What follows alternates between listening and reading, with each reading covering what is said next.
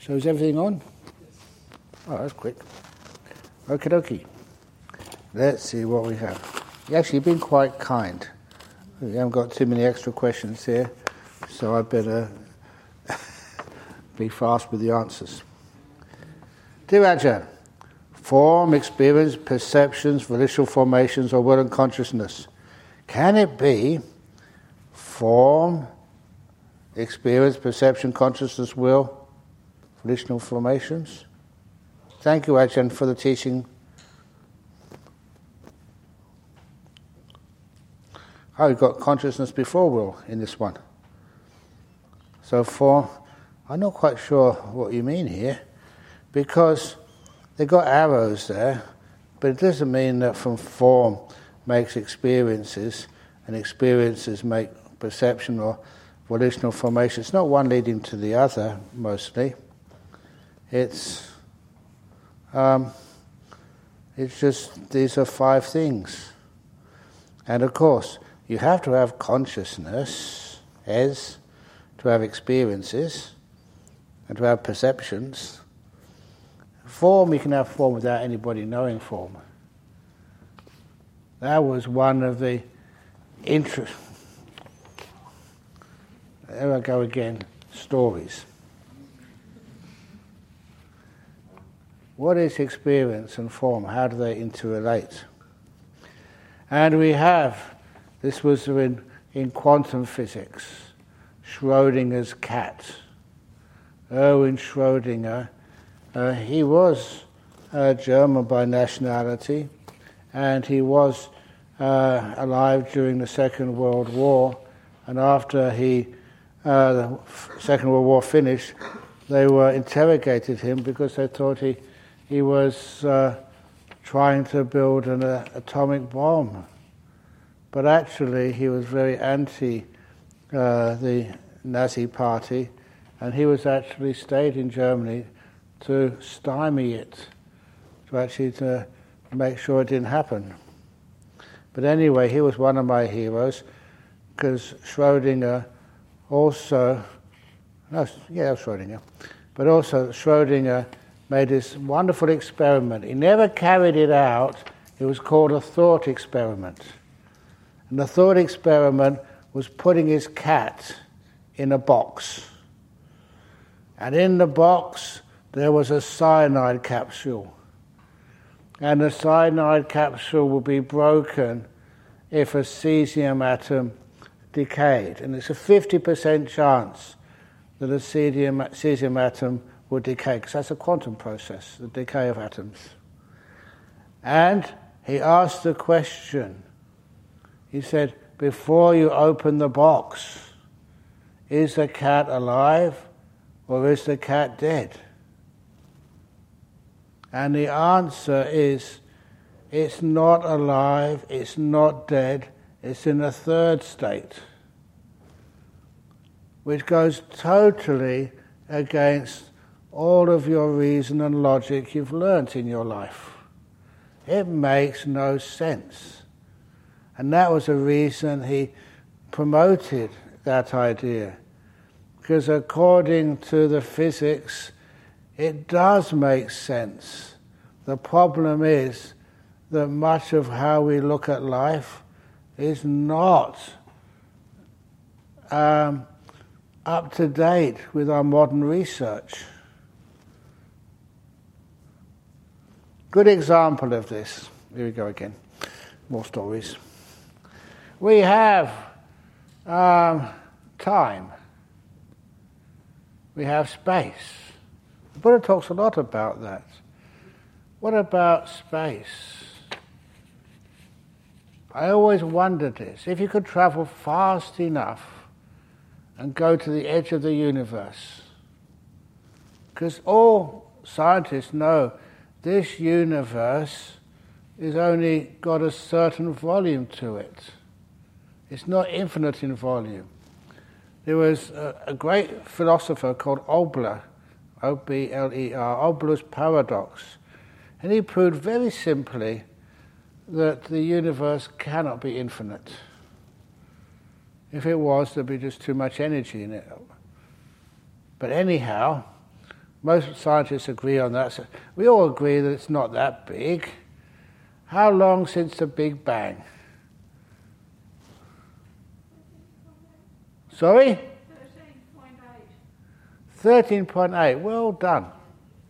13.8 what? Thousand million years.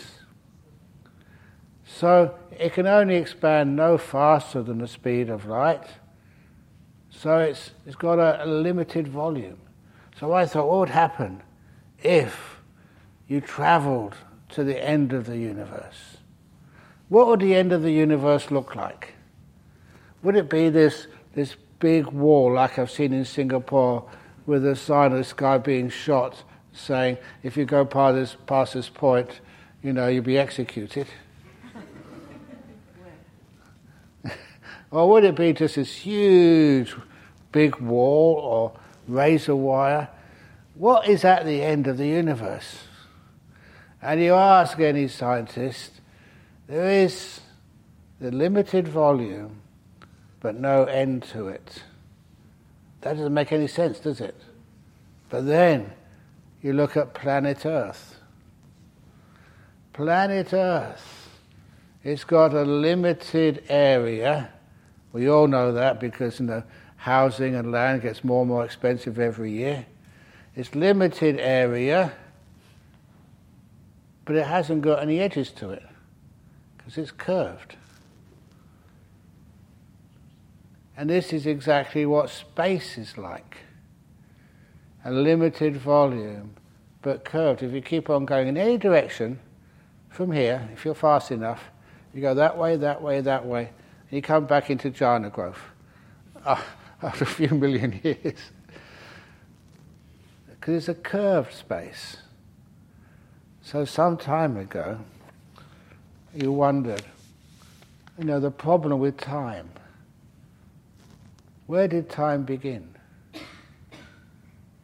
Where's the end of time? And where's the end of space? Just change your perception that time can be curved. Just like this earth, no beginning, no end, but limited.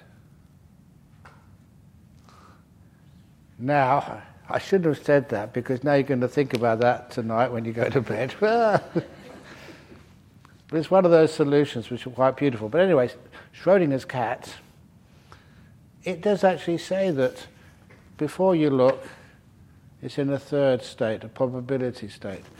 And that is more real than people imagine. It's what drives quantum computers. These are things which actually work. It's part of our life. It's not black, it's not white, it's kind of in between. And that just really bamboozles your mind. And that's why I say these things. Because sometimes, whenever we come across what looks like contradictory, it's not contradictory, it's real. It's just our experiencing and our understanding, our framework of knowledge is not wide enough to understand it. That's one thing which I got from physics. You look at it one way, it makes no sense. You look at it more thoroughly, and it makes total sense. Anyway, I shouldn't keep going on to do something get into big trouble very late. But anyway, I'm not quite sure what the question here really means. Is it form, causes experiences, or perceptions? Consciousness causes will. I'm not quite sure what you're getting at here, so.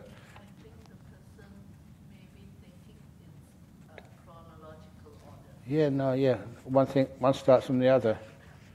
The first there was form, and then there was experiences, and there was perception, and then will and consciousness. One thing which the Buddha did say there cannot be the coming and going of consciousnesses without experience, perception, and, and will, volitional formations. They have to be together. It's not chronologically, but simultaneous.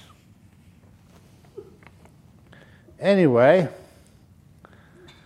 why is not Kayagata Sati on the physical body expressly mentioned before mindfulness of the breath in the Anapanasati Sutta?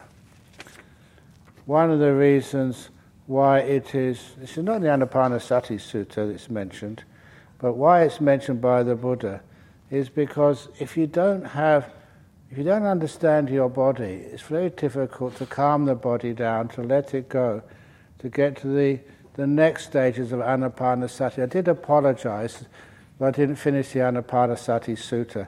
The most interesting parts, you know, come next. After you are being aware of the breath, and that is called an example of Kaya Sati.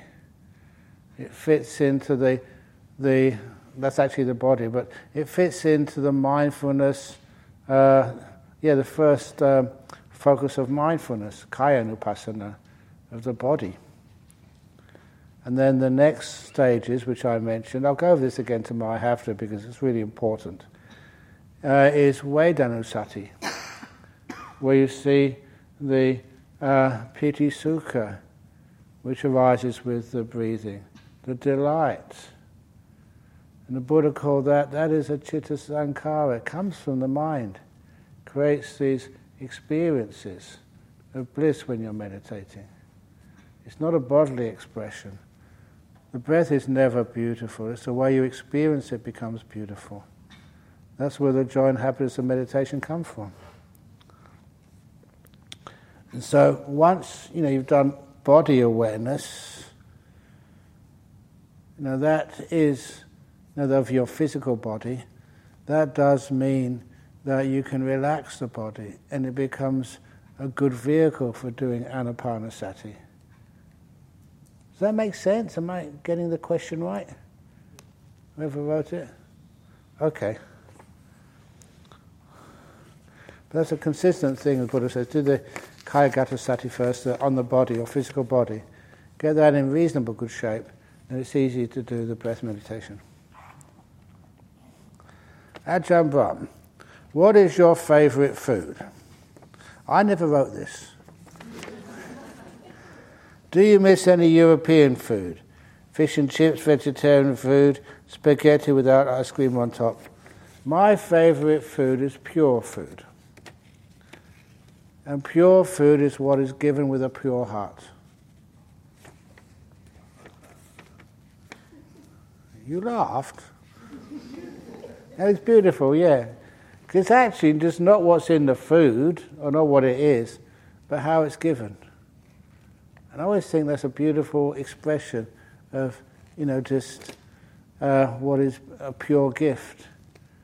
It's just the purity is not in the, the food, the purity is actually in the, the uh, intention of the owner, of the donor. That's what makes it pure. And look, many of you, you know, offer food to the monks. Many of you offer uh, tea and condensed milk. Is that bad for my health? Are you kidding me? if you've got a pure heart when you're offering, in an amazing way, that purifies the food, whatever it is. Anyway, next questions, quick questions. And I, I did mention when I was in Thailand. Okay, this is. I think I can mention the story. It's not that many. Here.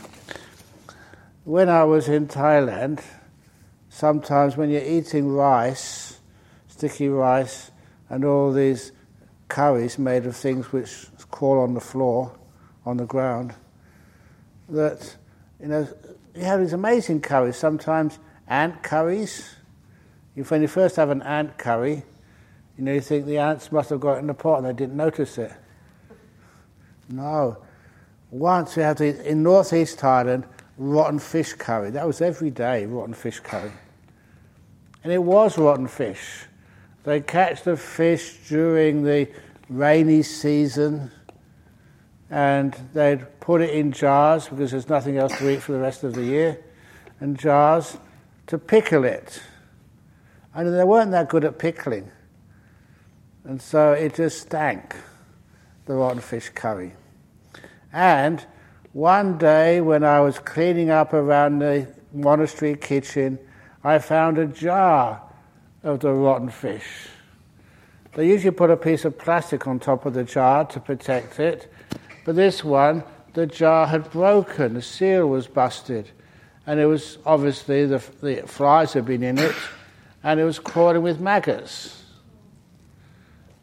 So I did what any sensible person would do. I went to throw it away. And as I was throwing away, that's when the headman of the village, the most respected, educated, wisest man in the village, came up to say, What are you doing? Look, you know, it's just spoiled. You've got maggots all over it. No, that gives extra protein. and that's what we ate the next day. Oh. so that was not my favourite food. But nevertheless, they did give it with a very pure heart. They gave us the best of that jar. Have I convinced you? I don't think so. Anyway, come, let's get on. Dear Ajahn, are this, they're one of the worst foods one of them has got on arms round. I've never got this myself, but you know, I can imagine what it must be like. He had his sticky rice offered by the villagers. And the next thing they offered to put in his bowl was the head of a bat. Now these, these were very, really poor people, and that was, they could only eat what they, they had. You got a bat's head, and a bat's head, please excuse me, looks very, very gross and very ugly and very frightening. And so he put it in his bowl. When he got back to the monastery, he opened his bowl to eat it he just lost all his appetite. So he fasted that day. Bat said. In the same area, sometimes they don't have rotten fish, but they have rotten rat. They catch rats and they tie it by the tail to a tree and they let it sort of, what, what the very refined English lords used to do, let it go game. In other words, let it go off. Some of the, I never ate that, thank goodness. But that's the sort of food you know you had to eat, and it's amazing you survived. Know, before I was a monk, I became a, I was a vegetarian, and the idea of having to eat rotten rats, uh, bats said, oh, "This is not exaggerating. This is real," and other things which crawled. The first thing I was told by the other monks was, "Don't ask what's in the curry." you understand why. Anyway, I just I don't mind telling these stories this time of night because any of you are hungry, you will lose your appetite. Anyway, are the similes of the foam, the bubble, mirage, banana plant, and magician's tricks for the respective five components of existence, or they apply to all the five? No, they were just uh, specifically just for the, the one, the foam was for the body. You look into it, there's nothing in it. And the bubble was for um, experience, because real experience, it just comes and goes very quickly. It never lasts that long. Pleasures are like poppies spread. You pluck the flower, the bloom is shed. Or like the snowfall in the river, white for a moment and then gone forever. That was Rabbie Burns, Scottish poet. And I didn't do it in a Scottish accent. I tried once to do it in a Scottish accent, and the real Scots people, they just really criticised me afterwards. It was a terrible Scots accent. but it's a nice little part of the poem. So each one of these, the bubble, the mirage, perception. I love that one. There's something real there, but how do you interpret that? that mirage.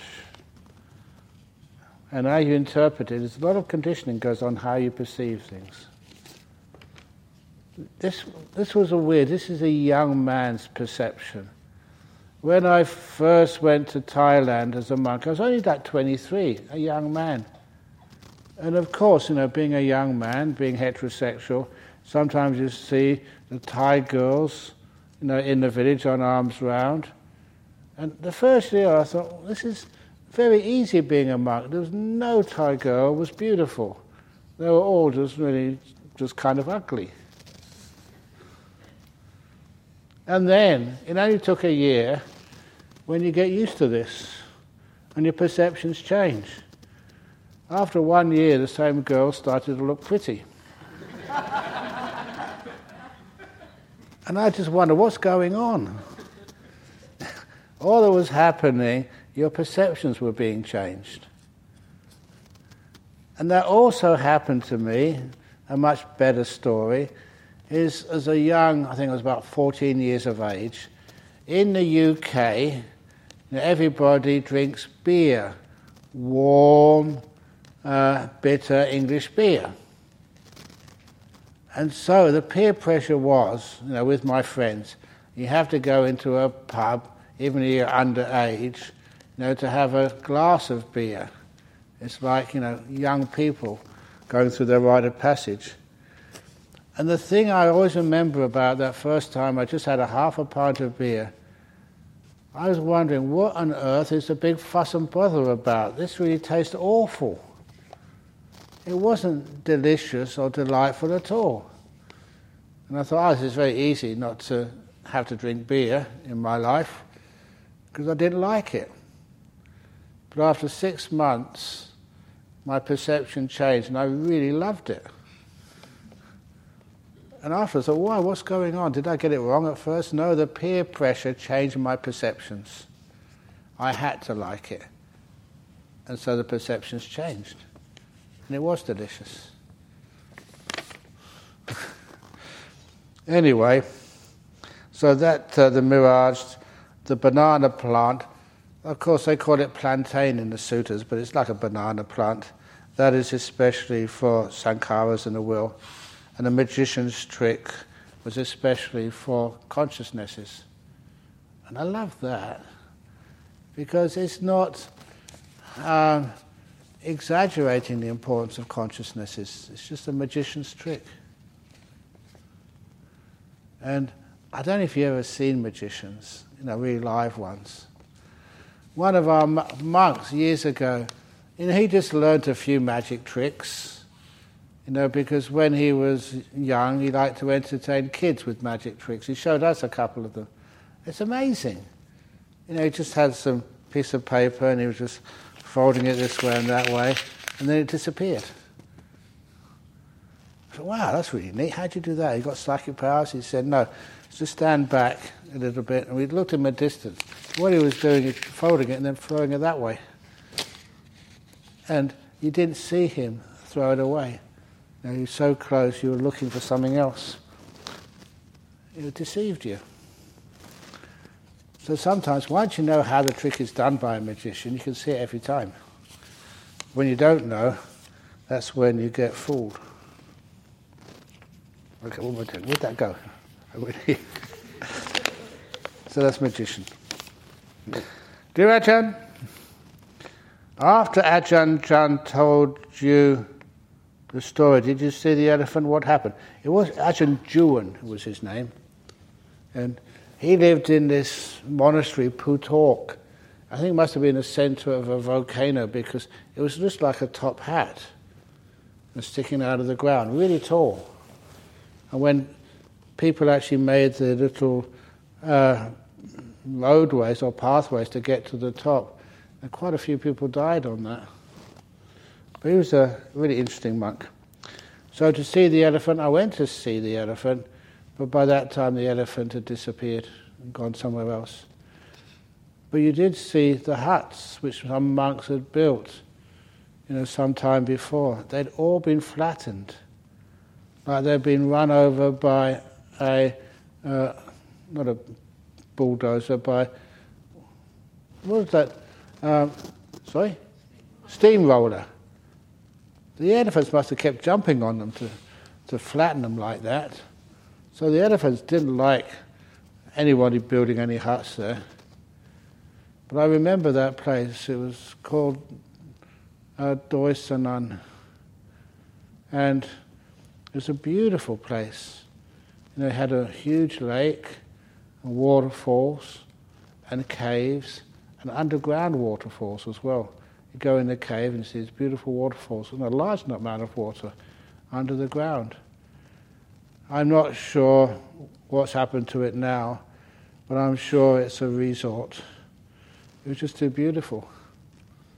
And the forest, I remember it was the last piece of virgin rainforest uh, in the northeast of Thailand. And so when you walked into it, there was always some sort of fragrance of something was in, in, in blossom or in flower. It was always, it was scented, it was cool, and on the ground you could see the elephant and the tiger droppings. There was many of them over there. And, but I never saw them come into the monastery. It was a beautiful place. Uh, okay, yeah. So that's actually, when I went there, I was disappointed the elephant never showed up. I'll tell you one of the other stories, not elephants, but when I was on my Dhutanga, that's, you know, when you go wandering just with everything you have carried on your back, I was staying in another monastery in central Thailand, and I was uh, going from that monastery uh, into Sakonnakhon, about two days' walk. So I asked the abbot of this monastery, you know, Ajahn Suwat, his name was, now, is there a cave around halfway, you know, so I can stay the night in a cave? I love caves. And he looked at me and said, Yes, there's a cave halfway, but be careful, because there is a ghost in that cave and the ghost is, you know, quite aggressive, and many monks have actually gone crazy in that cave. And I thought, yes. I went, she said, as long as you have good meditation and meditate, you'll be fine. So I thought, I want to check out a real Thai ghost. And this is one of these holy monks who said there is one there. So I said, I'm going to find out. So it's a long walk. When I got there, sort of, I asked one of the lay people in the village, and said, "Oh yeah, that cave is over here." It's a beautiful cave. Had a spring of very cool, cool, clean water just outside the cave. And it was a very old cave. I mean, old cave. People had used it. Monks had used it, you know, to sleep in because there was a really old Buddha statue in there probably worth a fortune because made so many hundreds of years ago. And an old bed. And I asked the villager about the ghost. He said, Yeah, it's there. Because you go deeper in, and there was a skeleton, a human skeleton deep in the cave. It was getting too dark for me to explore the cave, and the layperson wasn't at all interested in guiding me to where that skeleton was. He'd show me where the cave was, and he said, I have to go home now. It was getting close to dark. So, I was on my own in this dark cave. This is not a joke, this is a real story. Uh, in the dark cave. And uh, the village was about a kilometre away, so there's no way I could call out for help. And I wasn't really scared, because in all I'd heard about ghosts, they can't hurt you. They can scare you, but they can't do anything to you. So I was waiting, sitting there waiting for the ghosts. waiting and waiting and waiting.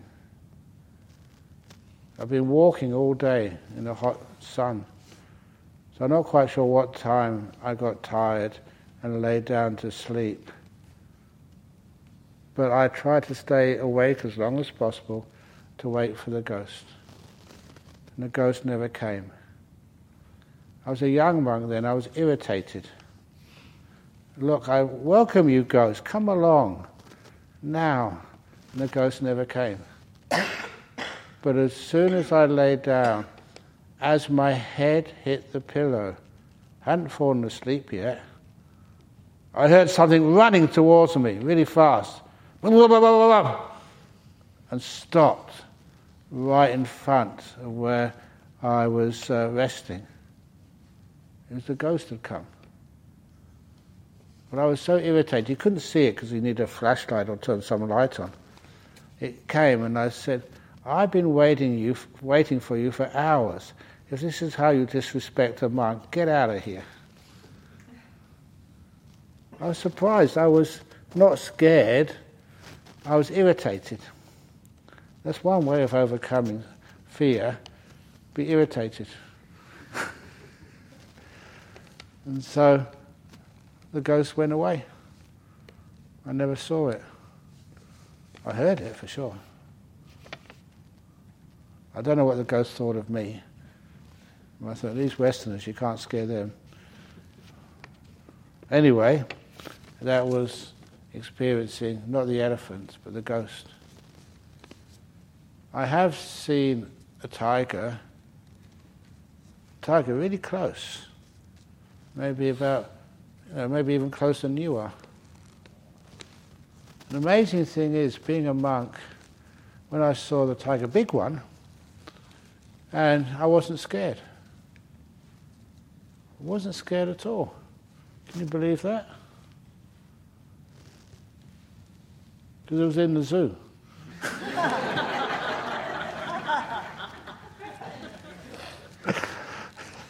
Sorry.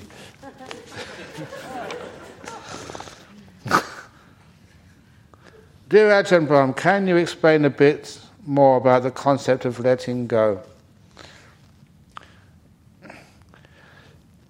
This is one of the words you hear, and you have a concept about it. And you notice in all spiritual paths, it's important. Somebody told me that there was a really popular movie, and it was a song called Letting Go. Let it go. Okay, or let it be. Okay. But anyway, it was a, a kids' show. What's the song? Let it go. You see that even kids know that word. so we start off like that, but this is what happened to me. Please excuse me for telling personal stories, because when it's a personal story, I can remember it and it's, I can I know it's true, it's honest. So the first year I was in Thailand, I had a bad toothache. And these forest monasteries were really poor and simple. And as usual, you know, aches and sicknesses, they always seem to get better once the sun goes down, when it gets night time. And it always gets better when you go and see a doctor. I don't know how many times as a kid I'd have some sort of fever or sickness, and you go and see the doctor, and as soon as you went into the doctor's surgery, it didn't feel that bad. Does that happen to you? Anyway, so I actually didn't need to see the doctor, just need to go and do his surgery, and I felt much better. But this was a toothache. And as it got later and later into the night, it got more and more painful. And it got to the point there's no way I could meditate. You go and meditate, watch your breath. You couldn't watch your breath, or you just watch as your gums just exploding in agony. There's no way I could go to sleep that night, I thought. And, you know, it got to be really, really irritating. I tried walking meditation. But instead of walking, I was running. When you're in pain, you can't do anything slowly. So I decided to try some chanting. This is my first year as a monk, and honestly, I didn't really believe in the chanting. But I'll do it anyway, just in case it worked. It didn't work. And worse, because I was in quite severe pain, that I was shouting the chants. And I realized I'd wake everybody up in the forest if I carried on like that. So, anyway, to cut the long story short, I was in this position I just couldn't. St- oh, I tried to go to the medical cabinet. I looked in there. There was nothing in it. it had a cross on it. You know, to, I thought the cross meant it was a medical cabinet. I didn't really mean, didn't really mean that the cross meant there's nothing in there. But there was no medicine or anything. So I was stuck with my pain. I couldn't stand it much longer, and I couldn't get rid of it. I couldn't meditate, I couldn't walk. And sometimes in your life you get in these positions. How Ajahn Chah used to say, you can't go forward, you can't go backwards, and you can't stand still. That's what it felt like. So, what can I do? And I'd always heard, this was almost 50 years ago, I'd always heard, you know, in spirituality, just let it go. And so it's the first time I did let it go. And honestly, I will never forget that experience. One moment you were in agony which you couldn't stand any longer. The next moment you were blissing out. I was standing, not sitting down. And it was incredible. The pain left and was, was replaced by this really divine or very sort of refined um, bliss. So I didn't, even though it was about one o'clock in the morning, I didn't really want to go to sleep. But then after enjoying the bliss for like half an hour, I lay down, fell asleep, and I woke up in the morning with a toothache. But only very mild. I kind, I was really thankful.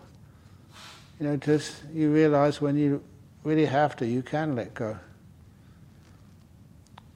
And you're not afraid of pain anymore however heavy the pain is, when it gets really intolerable, let it go. And it vanishes.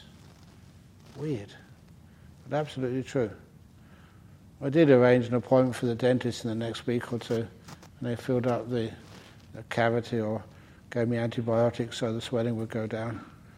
But it was amazing just how that worked. Anybody, that's how I learned letting go what works. And the other part of letting go, which is also important, you've got a big monastery over the road, and I'm supposed to be the abbot. Supposed to be. But I always say that really I'm a part time abbot. When I walk into the monastery, then I'm an abbot. When I'm over here, I'm a teacher. When I'm in my room, I'm tired. and I got that from this little anecdote, the story. You know, it's not just looking after a monastery and building it up. You also went to Nollamara Center on the weekend and taught a lot of people over there. And then you go to other countries and help somewhere else. And sometimes I'm always doing something, always working. And so one day someone came to Bodhinyana Monastery and they said, This is such a beautiful monastery. Have you been over there? Is it beautiful? Is it peaceful? Not if you're the boss. It's my job to see all the, the things which the monks aren't doing. To actually to see all the gutters which need cleaning to see all the faults in the electricity which need fixing up. This, this is that's my workplace. So I remember once being with this gentleman. He said, "It's a beautiful monastery," and I said, "Can't you see all the stuff which needs to be done and fixed? It's such a heavy workload." And then I realized afterwards, this was my mistake. I was not looking at my lifestyle with any wisdom. So from that time on, I made a resolution every Monday morning, because I usually come back from the Nollamara Center on a Sunday night. Every Monday morning, I would have a morning off. I would not be the abbot. So if somebody came and said, We want to speak to Ajahn Brahma, say he's not here today and I'd say that. One of the monks says, I want to talk to you about my meditation. I said, Not now. When the pipes were bust and I knew how to fix them, sorry, I'll do it this afternoon, but not this morning. I had one morning a week when I wasn't the abbot of the monastery, where I'm the abbot the rest of the week. and it was an amazing experience. When I took no responsibility for the place where I stayed, and supposed to run, the place did start to look beautiful. It was a very peaceful place. I hadn't seen that before. When you take responsibility for it, it's never as beautiful and as peaceful. Honestly, all those of you who've cooked food, if you cook the food yourself, it never tastes as delicious as if someone cooks it for you. It's weird. One of the things is because you're just enjoying it. When you, when you do the cooking or the building, or the sweeping. It's never as clean as when somebody else does it. And this is one of the reasons why I realize the benefits of being irresponsible for one morning a week. That's not much, just one morning a week, crikey. And your, pre- your home, your garden, your little apartment, if you were visiting somebody else's apartment, you say, oh, this is a very beautiful place. If it's your own, you see all the faults. That's one of the reasons why it's nice to take time off. You sit down, you're meditating, you're not meditating, you're just relaxing, taking time out. But it's like you're not your body. You're visiting your body for a few hours. But you don't own it. It's much more peaceful then.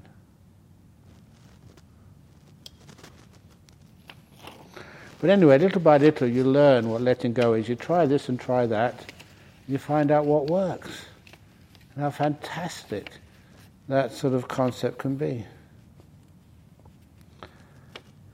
Dear Ajahn, I stayed with my murky, dull nimitta for a while, but it didn't get brighter. I thought I was scared or too excited. But maybe did. I thought I said this, before. I think this. But maybe be deeper down, I don't think I deserve a deeper meditation because I have not been keeping my precepts. Or I, do I really deserve it? Am I good enough? Of course you are good enough.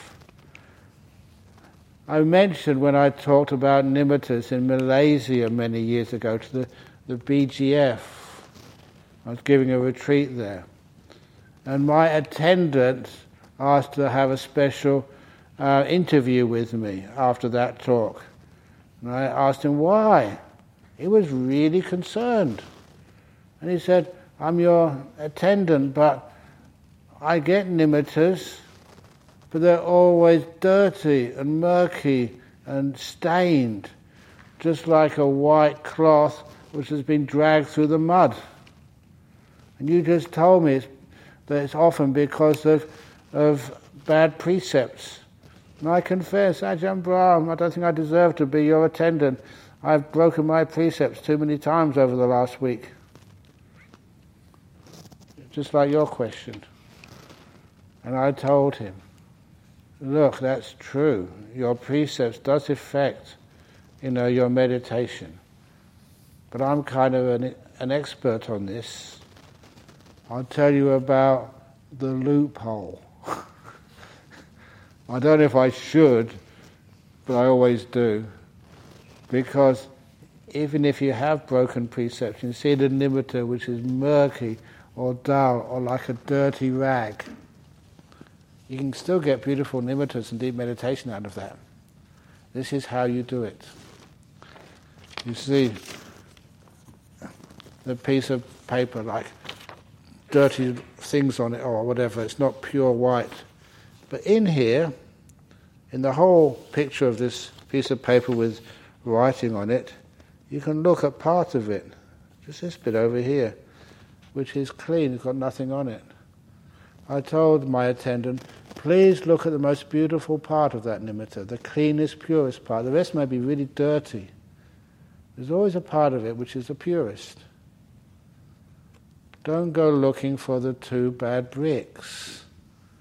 Look for the beautiful bricks in the wall, in your nimitta. When you do that, you see the beautiful part. It's like you do zoom in on it. It's amazing how many people are paying attention. It must be you've been breaking your precepts. You're really interested in this. okay, so you're not totally pure. So who is? You're doing your best, you're kind, you know, you're trying the best. But anyway, you look at the most beautiful part of the nimitta, you zoom in on it, and you find that pure part, the clean part, expands and fills your mind.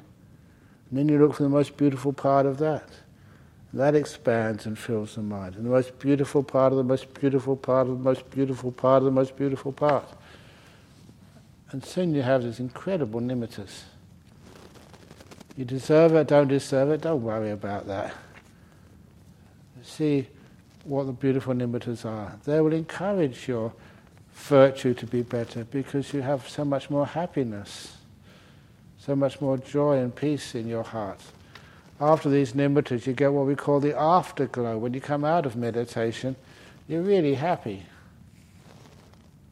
And they say nothing can upset you. This is the two qualities, the Nalakapana Sutta, arati and tandhi disappear. Those mean arati means discontent, and tandhi means weariness. Do you experience weariness sometimes on this retreat? Ajahn Brahm is telling the same old stories again and again and again. Oh, I want to go to bed. or, oh, you know, you get bored, the meditation's not working as you expect it, and you Ugh. Once the meditation does work and you have some nimittas coming up and the hindrances start to disappear, it's not just the hindrances go, but also this discontent and weariness goes. You're energized. And that's why sometimes, you know, when people get nimittas and I want to test them, you know, I just tell them, look, I'm sorry, but Polish women can't get nimittas and see your reaction. and if you go, What? You can't say that, Ajahn Brahm. If you react with discontent, I realize that wasn't a nimitta after all. But if you just look, ah, okay, fine enough, and then I think maybe that was. You can't be upset when you have the beautiful, powerful mind states of nimittas. So that's one of the other things which disappears. So what happens if you have a nimitta and it's murky and dull and whatever? Doesn't matter. Find the most beautiful part of it. You do deserve it. Of course, everybody deserves happiness. Don't keep punishing yourself and thinking about the two bad bricks in the wall. Did I talk about the 70% rule?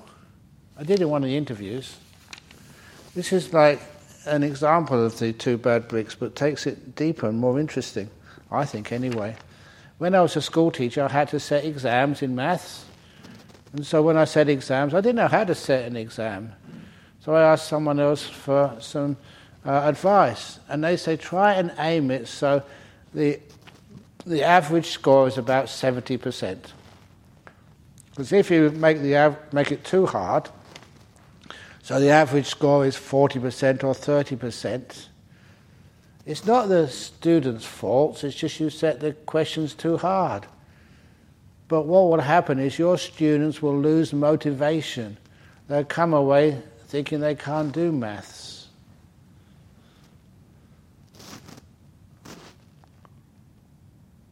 Once I asked this question. I'm going to ask, are you, are you good at mathematics, mental arithmetic? Listen carefully. 26 sheep in a field, 10 die. How many survive?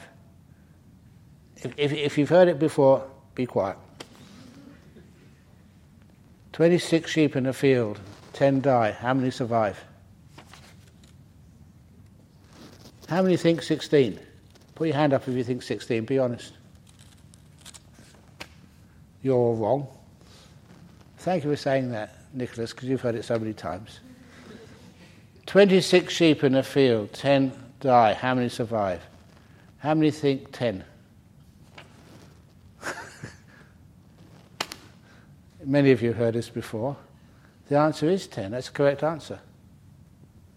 20 sick sheep in the field.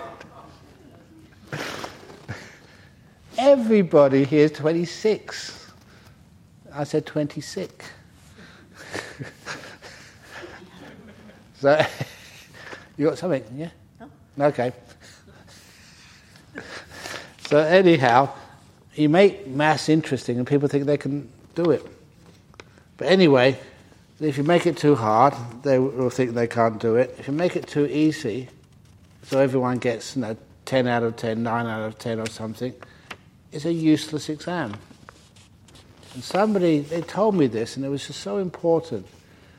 Where people make mistakes, that's nothing to do with the student, but everything to do with the teacher. That's where I get feedback on what they haven't learned properly, what I assume they understood, but they hadn't. So that three out of ten where they make mistakes, if it's 70%, I look at that and that's my next lessons, that's what I teach. And I thought, it's a lovely reflection about life. If you're always 100%, you may think it's very comfortable, but you never learn anything. The same, if you've got a partner in life who's 100%, separate, divorce him. it's a pain in the butt. 70% is just nice. Pretty good, you have a wonderful time together, but the 30% where you irritate one another, that's the place where you learn and grow. If you didn't, if you were so perfect, it wouldn't really be much of a purpose for a relationship. It's there for you to grow and understand and become a better woman, a better man. It's that 30% where there's mistakes, that's where you learn. I thought it's a wonderful thing about life. All the monks in Bodhinyana Monastery, so they're not perfect. And where they fail, that's where they learn and grow, become better monks. If you think I'm a good teacher, you ask Angie Monksfield. She used to be known now, Jim Ling Chu. Because when she first came here years ago, she was very inspired by my teachings. So she came and stayed in Bodhinyana Monastery for a little while, asked to go into the library. And she got some of the earliest talks that I gave, about almost 40 years ago. And she came up and said, I just listened to this talk you gave about 40 years ago. It's terrible! and she said that with a big smile on her face. And I said, Of course. That's why I started learning how to give Dhamma talks. You weren't born with the gift of giving Dhamma talks. You learn. You grow. Little by little, the 70%, the 30% where you're weak, you learn from, grow, and become a better from. So when she told me that, I just burst out laughing say thank you. She said, don't need to be ashamed because, you know, that uh, you give much better talks these days. Same old jokes, but better talks.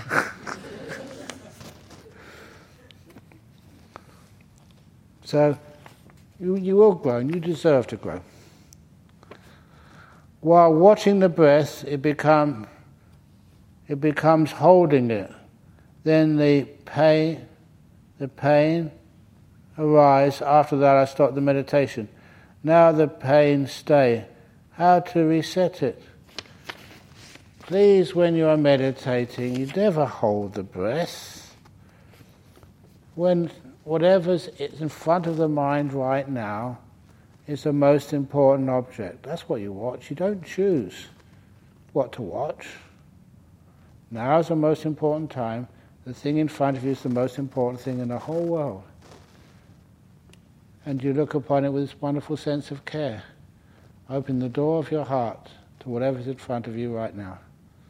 Even if it's unpleasant, it's an anger eating monster has come to visit you. You give it anger, get out of here, don't hurt so much. It gets worse.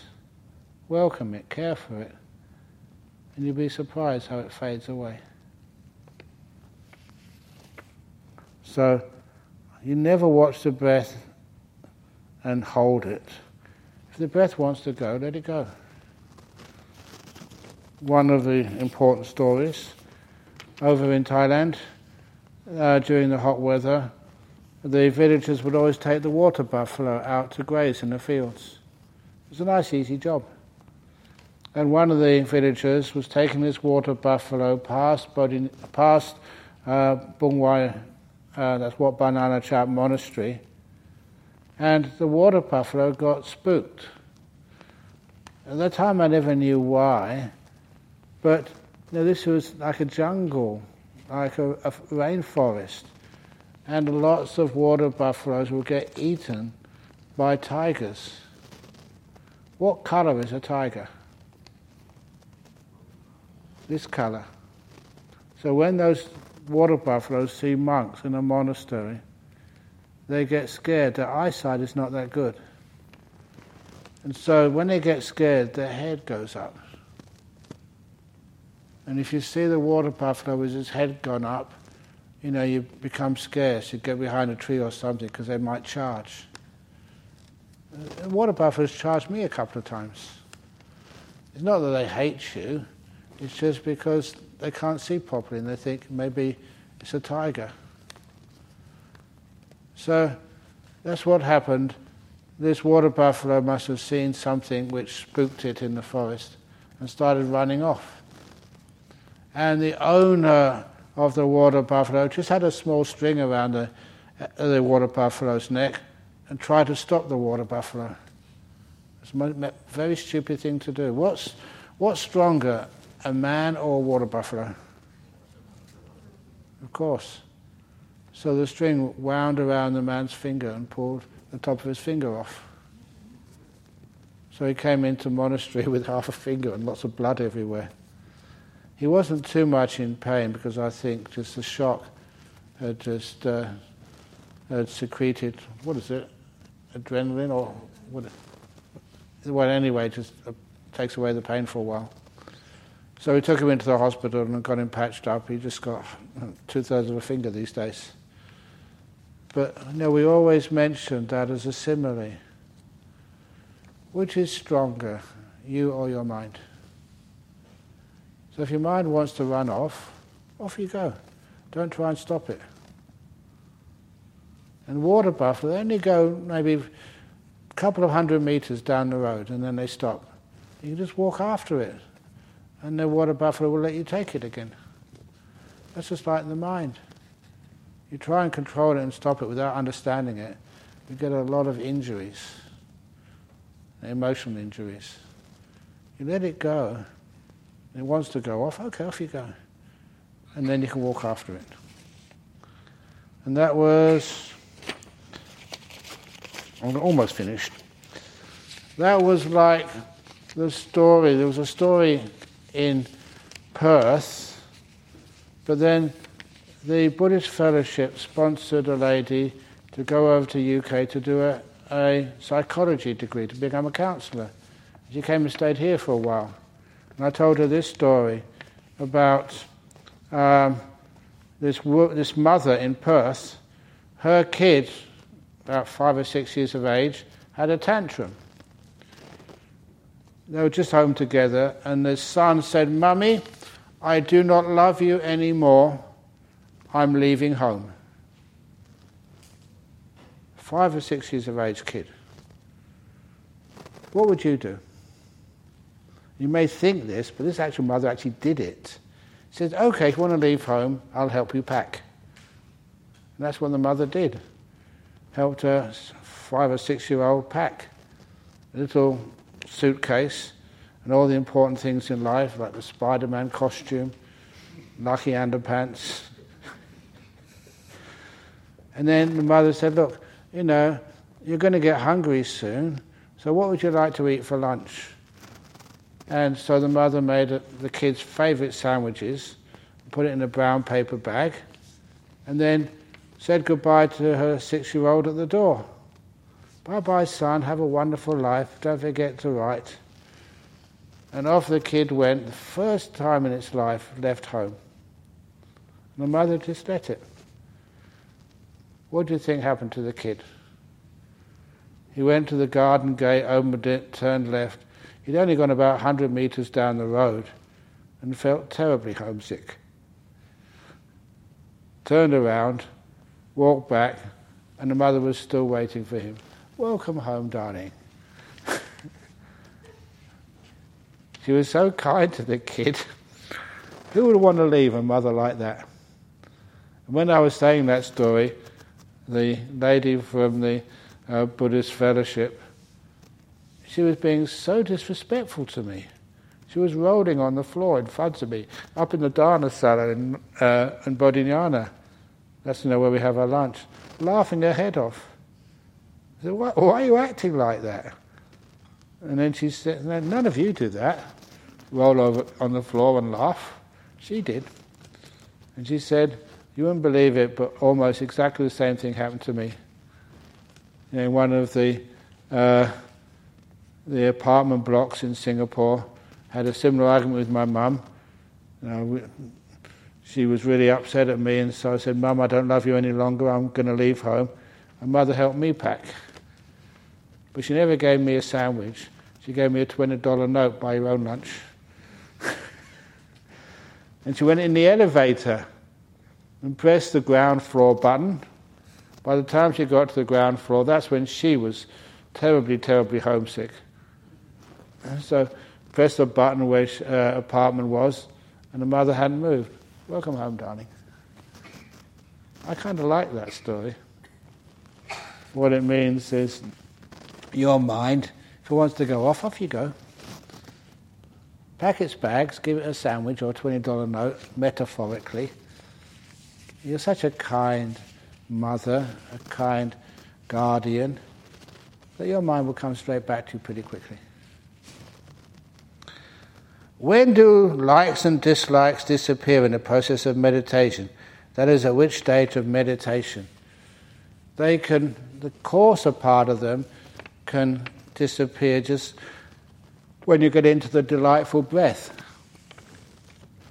The delightful, breath is the same as when the Buddha said, Watch the breath with piti sukha coming up. The breath becomes wonderful.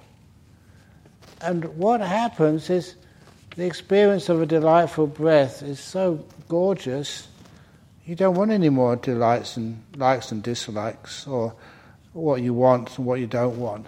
You're satisfied. This is beautiful. When you get some of those even delightful breaths, it's like you can't take your eyes off it. Your, your mental eyes. And You're really happy just being there. This is beautiful, this is lovely. And that's actually when the likes and dislikes start to disappear. As you go deeper and deeper into the meditation, it does feel so safe. Powerful but safe. You don't need to have any wants or aversion. You're just having too beautiful a time. So if one reaches that stage, how does it translate into our daily life? How it translates into daily life, you have this beautiful resource, which a lot of people don't have. It can be difficult for you because once you have the, um, the memory of those beautiful experiences in meditation, many people want them again.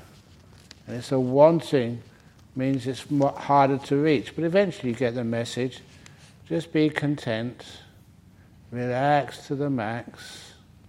What's in front of you is the most important. And eventually, if you're kind to it, just like the little kid, you're kind. If that's what you want to do, I'll pack your bags and give you a favourite sandwich. And your kid will always come back to you. Usually much quicker than you think. And that means that your mind just stays with you. The longer it stays with you, the more this joy, this piti sukha comes up, the delightful breath, and it gets much better than that. So in your daily life, you'll always find time to meditate. In your daily life, when you go back to Singapore, do you eat? Every day? Why? Because you enjoy it. You see the benefits, but also you enjoy it. That's what it becomes like with meditation.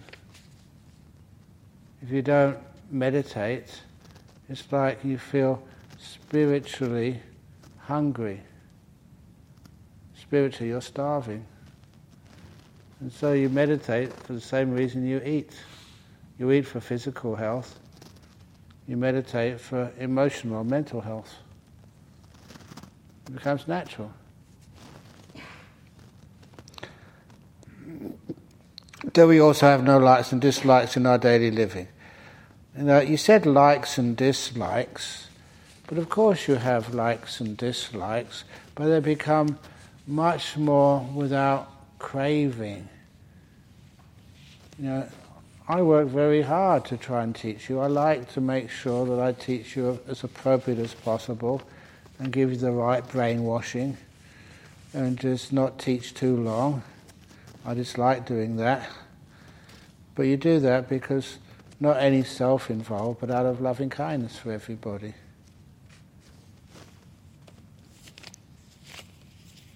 Anyway, I don't know if I answered it correctly in the end. Never mind. Dear Ajahn you once said that Ajahn Chah used to look through you when he was speaking to you. Is this to evaluate your karma or work, work out what you are thinking? Yeah, Ajahn Chah was amazing like that. Because sometimes, when I first got confidence and faith in Ajahn Chah, was when I first went to see him. You know, we were doing some work, making these baskets, you know, for his mother's funeral. And he came up to me and said, "Oh, that's a lovely basket." And I looked at it and he said, "Who's he trying to fool?" It wasn't a lovely basket. And I said, look, if you're trying to flatter me, flatter me to get me to stay here, no way. I kind of was losing my faith in him. But then, as I was making another basket, one of the other uh, visitors to the monastery was asking these questions of Ajahn Chah. And somebody was translating them for Ajahn Chah. Ajahn Chah was answering them in Thai and then trans- was translated back. And when Ajahn Chah's answer was translated back, I was like, no, overhearing. So that's nothing to do with the question that monk had asked or that visitor had asked. But it was very much what I was thinking. Ajahn Chah was answering the questions I was thinking, not the questions he was being asked. So just to test out, I thought of another Dhamma question. Just thought of it, never spoke it. And then this other uh, visiting monk, he asked a second question, translated. When the Ajahn Chah's answer was translated back, it was a lovely answer to my question. So I did a third, fourth, fifth, or sixth question. And all the time, whatever I thought, Ajahn Chah was answering my questions. And so afterwards, I asked this monk, I said, What do you think of Ajahn Chah's answers? It was crazy. It was mad. He wasn't answering my questions at all. I said, yeah, he was answering my ones. I was the only one who knew that because I was just thinking my questions. That gave me a lot of confidence and faith. This monk was actually reading my mind. And of course, later on, it became really sort of clear and obvious that, you know, why question, he said there's nothing. You know, he, he, you could feel him reading your mind beforehand. Weird experience, but it was like he knew he was inside my mind, searching around. And for, for once, I didn't mind that at all. I just come out of a really nice meditation. My mind was actually quite pure. For once, I was proud of it. For once. and then, that's why he just tried to enlighten me. Brahmavamso, why? Why? And I said, I don't know. And he laughed. Whenever you were stupid, Ajahn Chah never scolded you. He thought it was one of the funniest things in the world.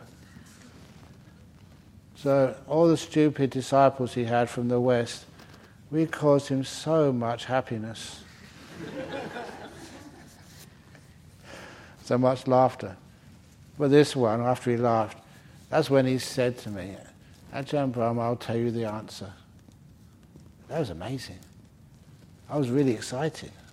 Had a really nice, peaceful mind after a really deep meditation. And he said, I'll tell you the answer to the question why. And I was really listening and grateful. And he said, the answer to the question why is there's nothing. There's nothing. And that's when he said, Do you understand? And I said, you know, just being a proud young Englishman, said, Yes. He looked at me and said, No, you don't. and that was a interesting, kind of embarrassing, but beautiful times of my life with Ajahn Chah. The answer to the question, why? There's nothing. Do you understand? you think you do. That's a beautiful little uh, exchange. Anyway, next question. What are the significance of the skeletal pictures, one sitting, one lying in the cave, in your office? Oh, the one, one lying in a cave. I know there's one sitting in a cave there. And that was about to be thrown away. And I said, no, no, no, I want that one. Because that monk, he was found in a cave in the north of Thailand. And he was there's bits of robe. If you can look carefully, there's bits of robe still sort of next to his body. He'd been like that for so many years, because all the monks who would go for the rains retreat would always have to check in with the local head monks. And they asked the local head monks when the villagers found that in a cave. They asked them, "Who is this?" The local head monks said, "There's been no one in that cave for, for decades." So as a monk for such a long time before, hundreds of years or something. He got in that cave, entered a meditation, and just passed away. And that's what's left. Animals hadn't disturbed it. It was just um, sitting in a perfect meditation posture. It never sort of disintegrated or fell over or anything. That kind of inspired me. So I asked for that photo and I got it on the shrine. That's the significance of that. Because there was a monk who just meditated until passed away and still carried on meditating. I don't know, I found that inspiring. I don't know about you. The one lying down. I forget what that one is. Dear Ajahn, I often wonder what a wonderful teacher Ajahn Chah must have been to be able to teach and have so many able Westerners to, be, to become many wonderful and complete, competent teachers. His influence spread so widely all over the world. I understand he spoke uh, no English, yet he can communicate Buddha's teachings to so many who did not know Thai. How? How come he could teach so many Westerners when they didn't understand Thai language? And there was once, how's this, uh, this privy councillor of Thailand, and uh, his daughter-in-law visited today, an old Perth girl, and Dr. Sanat.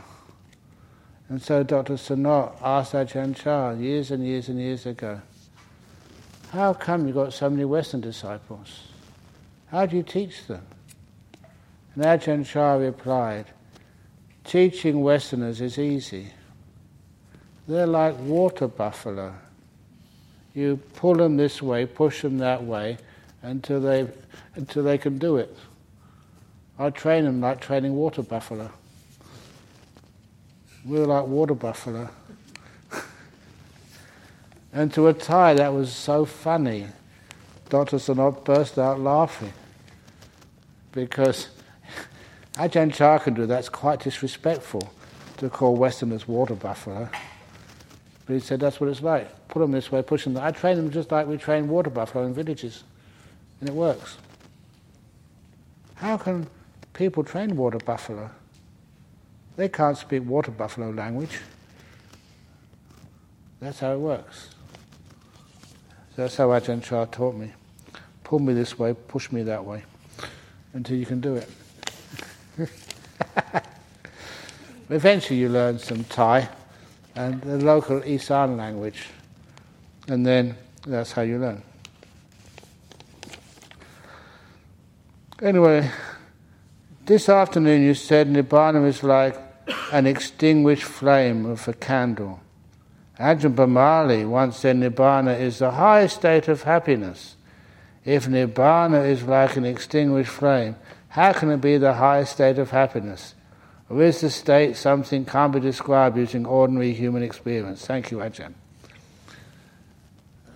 There was a monk called Udayin in the time of the Buddha, asked almost the same question to Sariputta.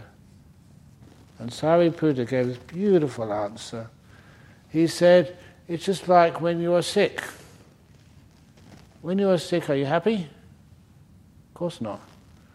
When you overcome that sickness, when that sickness disappears, is there happiness?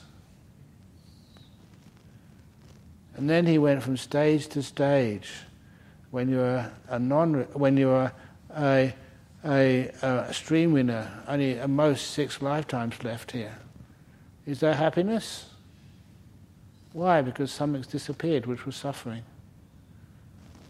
A once returner, a non returner, fully enlightened. And when you actually you've finished with enlightenment, parinibbana, when you die, pass away, the five khandhas disappear, is an ending of a lot of suffering. Is that happiness? And so Buddha said that's how you should understand the Buddha's teaching. Nothing left. You don't experience the happiness as a Vedana has all ceased. Oh, what bliss. It's a different way of looking. That's one of the reasons why that one of the books which I wrote, Ajahn Brahmali transcribed, is called The Art of Disappearing. It's a wonderful way of describing meditation not becoming a bigger monk or just a more well known, but disappearing.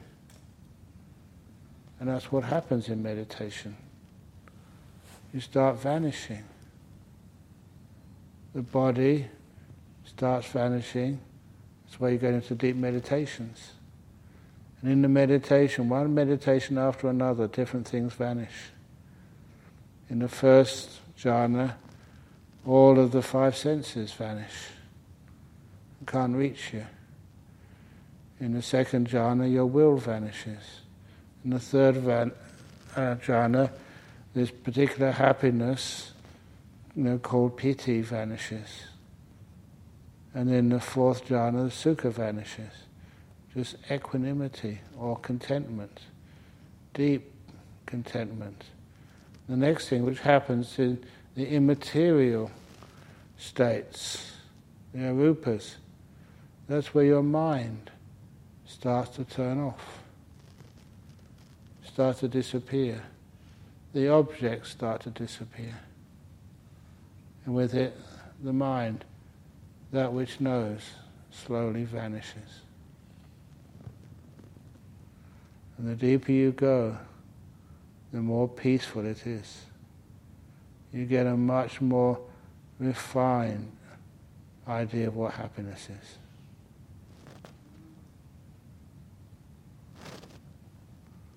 That is deep. And it's now time for me to disappear. it's 9.20. But thank you everybody for uh, being restrained with asking your questions because that's all the questions tonight. Finish them. Wow. Even though there were so, some very profound questions, like what is your favorite food? And then about Nibbana. So, so thank you, everybody. It's nice questions. Yeah, some are profound and some are just quite ordinary. But I like all of them because if you just do profound questions, people get bored. So now you all know what my favourite food is. Do you?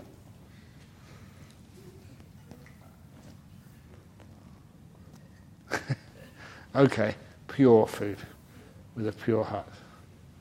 Okay. Sadhu, sadhu, sadhu.